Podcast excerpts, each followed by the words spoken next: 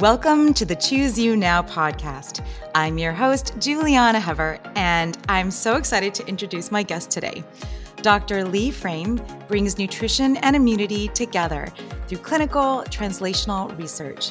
Her T shaped expertise in health, wellness, science, and medicine was developed through her wide ranging experience in biomedical research, from wet bench to clinical research, and overseeing research and education programs. Dr. Frame is building a GW Integrative Medicine research program while directing the graduate education programs and the Office of Integrative Medicine and Health.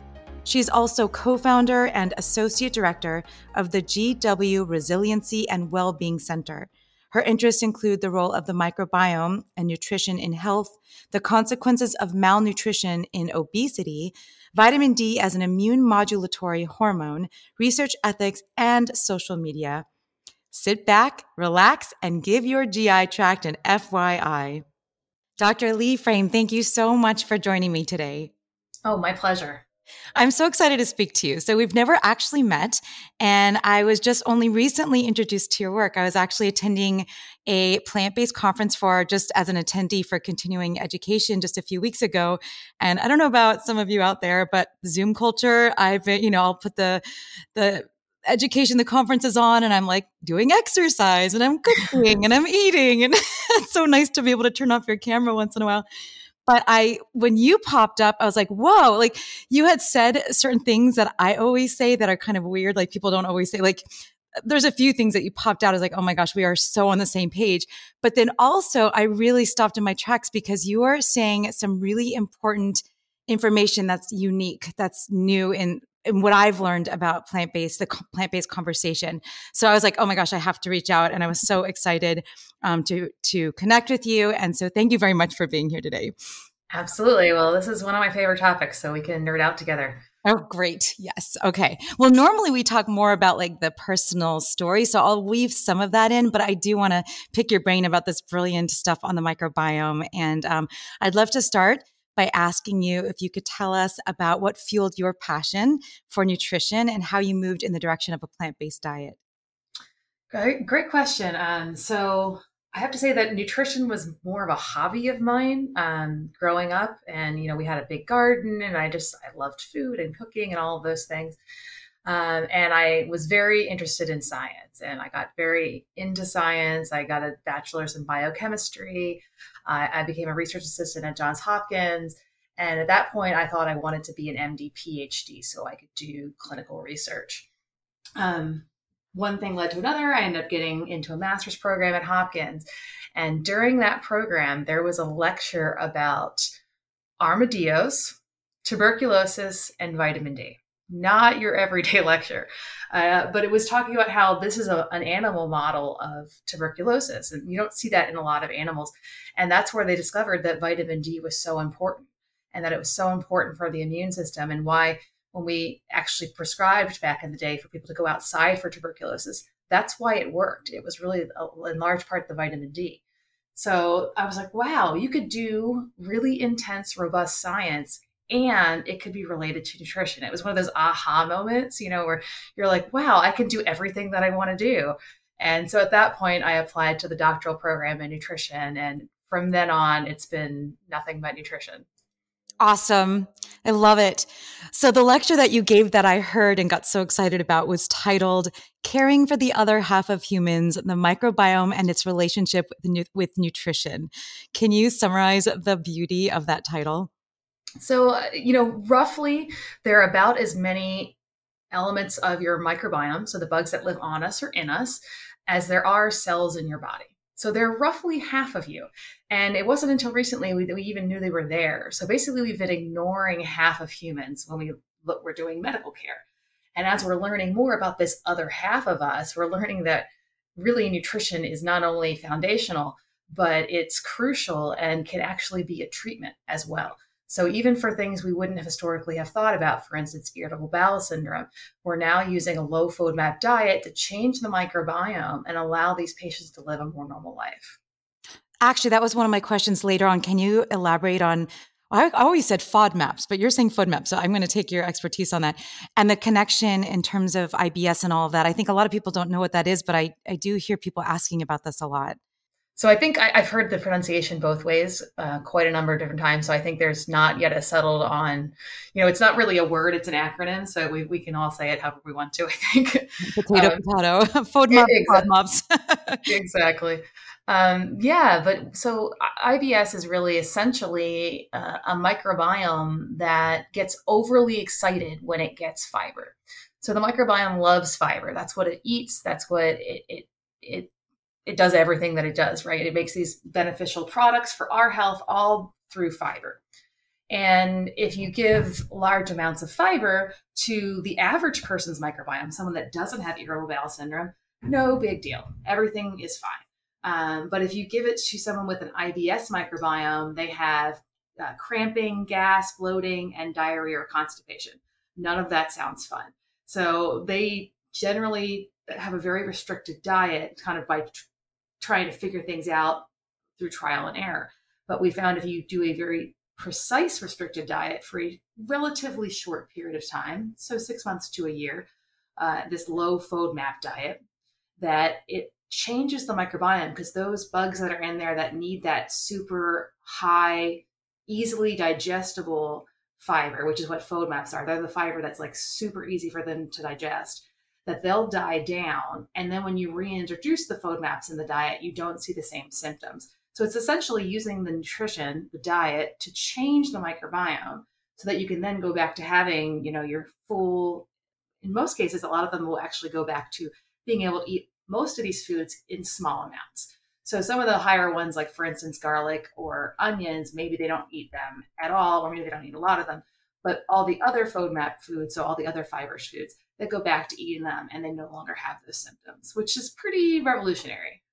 Yeah, you're the first person I heard say that. And it's a good thing because it's really restrictive. I mean, can you explain exactly yeah. like what FODMAPs would look like? Like the, like you said, garlic and onion, but can you explain a little bit more?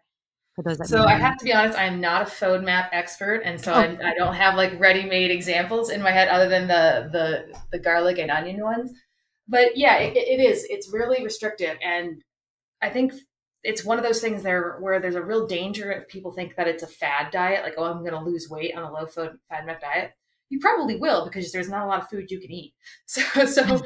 so you probably will lose weight but that's not really what it's for it's a therapeutic diet to change the gut microbiome. And it's extremely important that you start reintroducing those FODMAPs at the end of the diet because a lot of them are things that are extremely good for you, right? They're they're they're healthy plants full of all different phytonutrients, including fiber. Um, it's just getting that microbiome reset back to a healthier version where they won't have these rapid digestion of the fiber into carbon dioxide. It's really it's, it's what they're producing and having it in such a large amounts. That's the problem. So if they have smaller amounts, then that's what we do in a healthy microbiome that's what I was thrilled to hear you say is that you could bring them back. I just think that's that is really exciting, and it also talks about the diversity and and the the um how it's everything is always varying and moving and shifting. And you know, we think of our gut microbiome looks like this, but it's not exactly like that. And you talked in your um, that lecture about the symbiotic relationship between diet and the microbiome, and diet as a source of fuel for the microbiome, and the fact that diet alteration may govern the microbiota almost five times more than genetics. Can you ex- elaborate on this? Yeah, so that you know that is from one estimate. So we, we can't really necessarily hang our hats on that being as an exact number, but just to give it an idea of how important it is. And and the reason it's so important is that it's basically the environment that the microbiome lives in, right? So the gut microbiome is living inside whatever you're eating, or really whatever's left over after you've digested the majority of it. So, you know, the stomach does have have microbiome. You do have an oral microbiome, but typically when we're talking about the gut microbiome, we're really talking about mainly the large intestine. That's the primary site where most of them are. And by the time your food reaches the large intestine, you've actually absorbed most of what's there. So what's left is largely fiber, um, maybe a tiny bit of fat, but probably not. Uh, and then some sort of amount of protein, which there's a really large range in that. We don't fully understand that very well. But it's you're giving them what they need to survive, and you are also giving them their environment.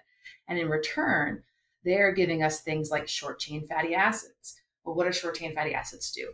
They're literally the food for your colonocytes. So the cells that make up your large intestine, your colonocytes, they feed off short chain fatty acids. So if you don't have a microbiome that's producing short chain fatty acids, your colonocytes will begin to starve.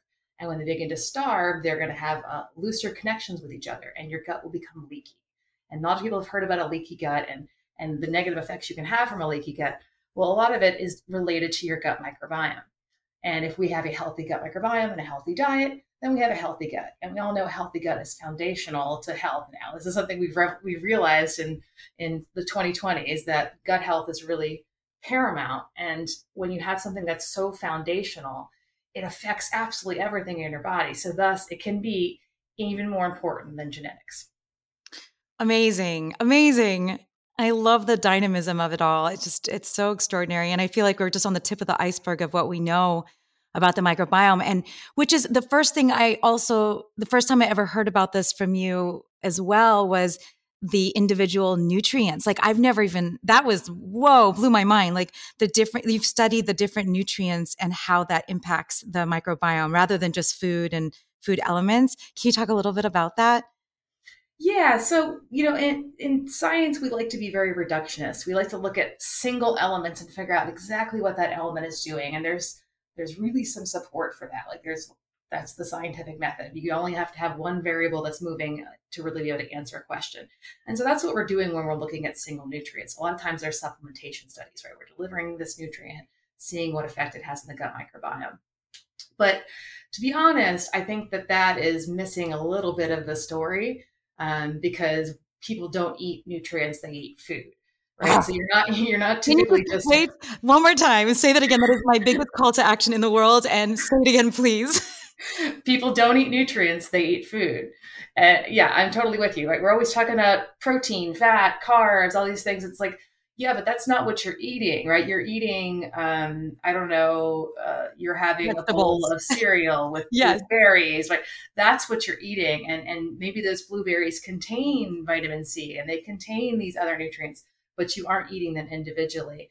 And I think that a lot of times we've really forgotten about that, and there is thankfully a movement in nutrition science away from that for this exact reason, because when you look at an isolated nutrient, the effect that you see, while it's it's typically the same as you would see as delivering it in a food, the magnitude is really different. So the delivery of vitamin C via a food versus a supplement is going to be much greater. The effect is going to be much stronger in a food.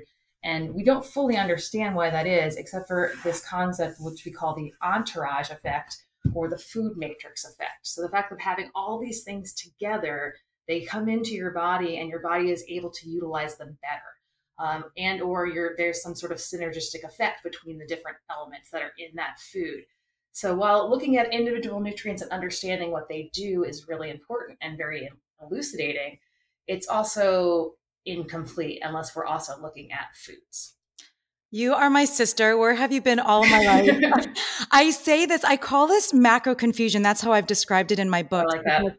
Yeah, it's like we're so confused about macronutrients and we're obsessing about what's the perfect ratio. And there is no perfect ratio. And if you look at, I always use that study in the 2018 Lancet where the conclusion was both a high carbohydrate and a low carbohydrate um, increase mortality. And it's like, what does that even mean? And I feel like let's pontificate about what how significant it would be to change this conversation back to actual food. I mean, everyone is so confused for no reason. I think this extends to, like you're saying, the micronutrients, phytonutrients, fiber, because we don't eat that. We eat food. And it, it's like, I think it's the most important thing we could do to change the confusion that is massively affecting our society when it comes to diet.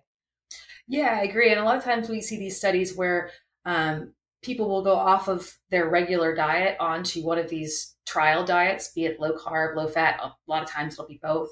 And you'll see improvements in both groups. And now that's confusing. Um, but what it is often is because they're actually going off of a hyper processed diet to a lower processed diet because they're in this controlled feeding study where the food is being delivered to them and it's all made in a kitchen by a chef. Yes. Amazing.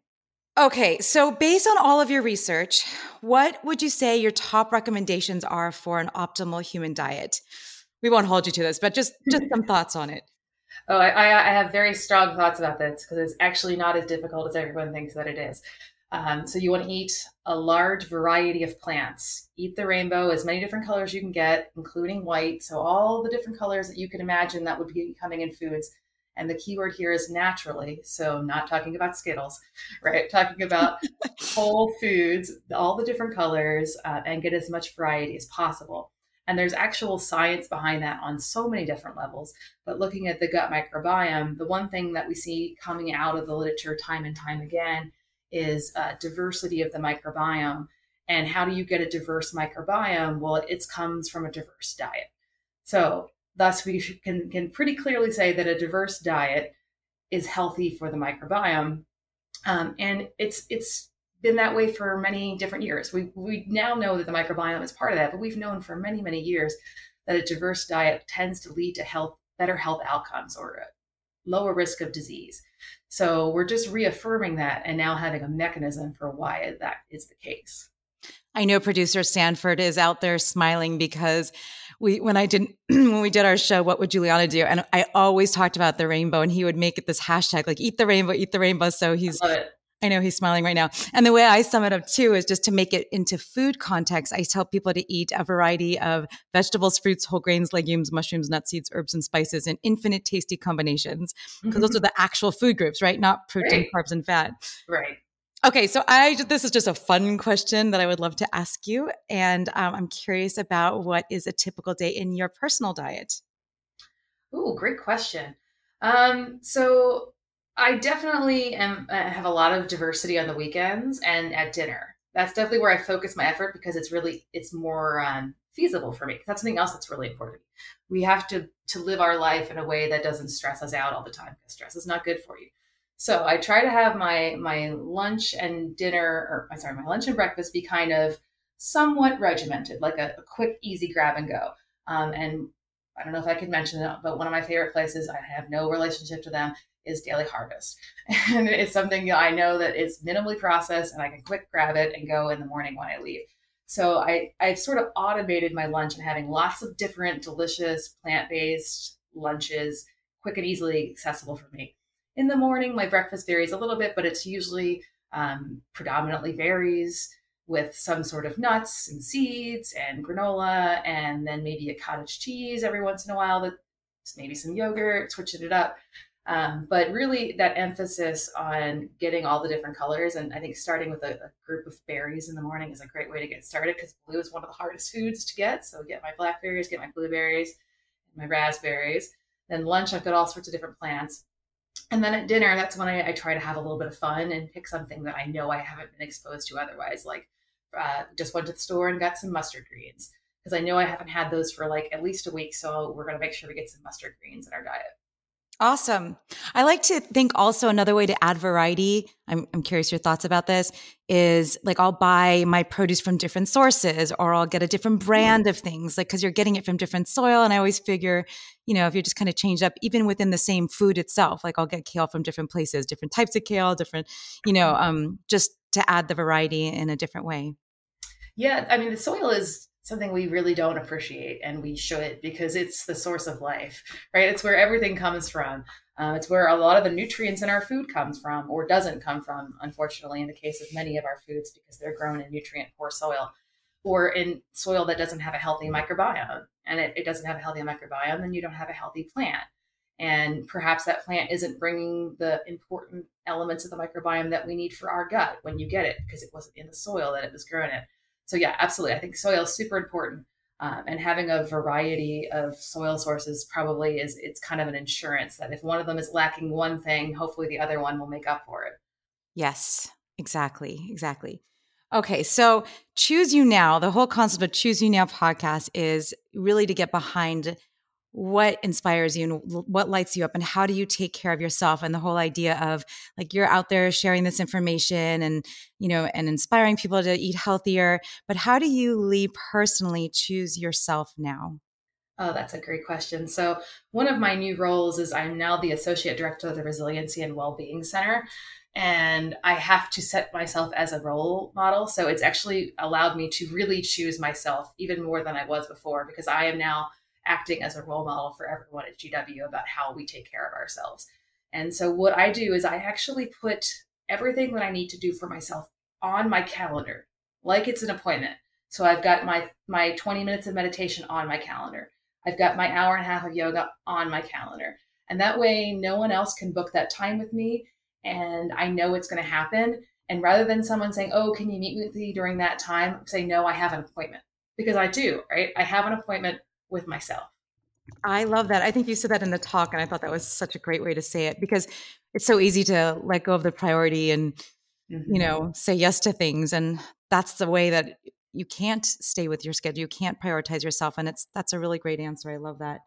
So I want to say thank you so much for joining us, Leigh, and for all of your work. I'm really, really excited to connect with you. And um, I look forward to talking to you again. Yes, thank you for having me. Yes, eat the rainbow, eat food, not nutrients. I have found my long lost sister indeed. If you are inspired and enjoy the Choose You Now podcast, become a member of our Patreon page at patreon.com slash choose you now. That's P-A-T-R-E-O-N dot com slash choose you now to have access to exclusive content Please subscribe to the show, rate and review us on iTunes, and send us an email with questions and comments at chooseyounowpodcast at gmail.com. For nutrition services and more information, visit me at plantbaseddietitian.com. I invite you to choose yourself now, and I'm signing off with lots of leafy green love.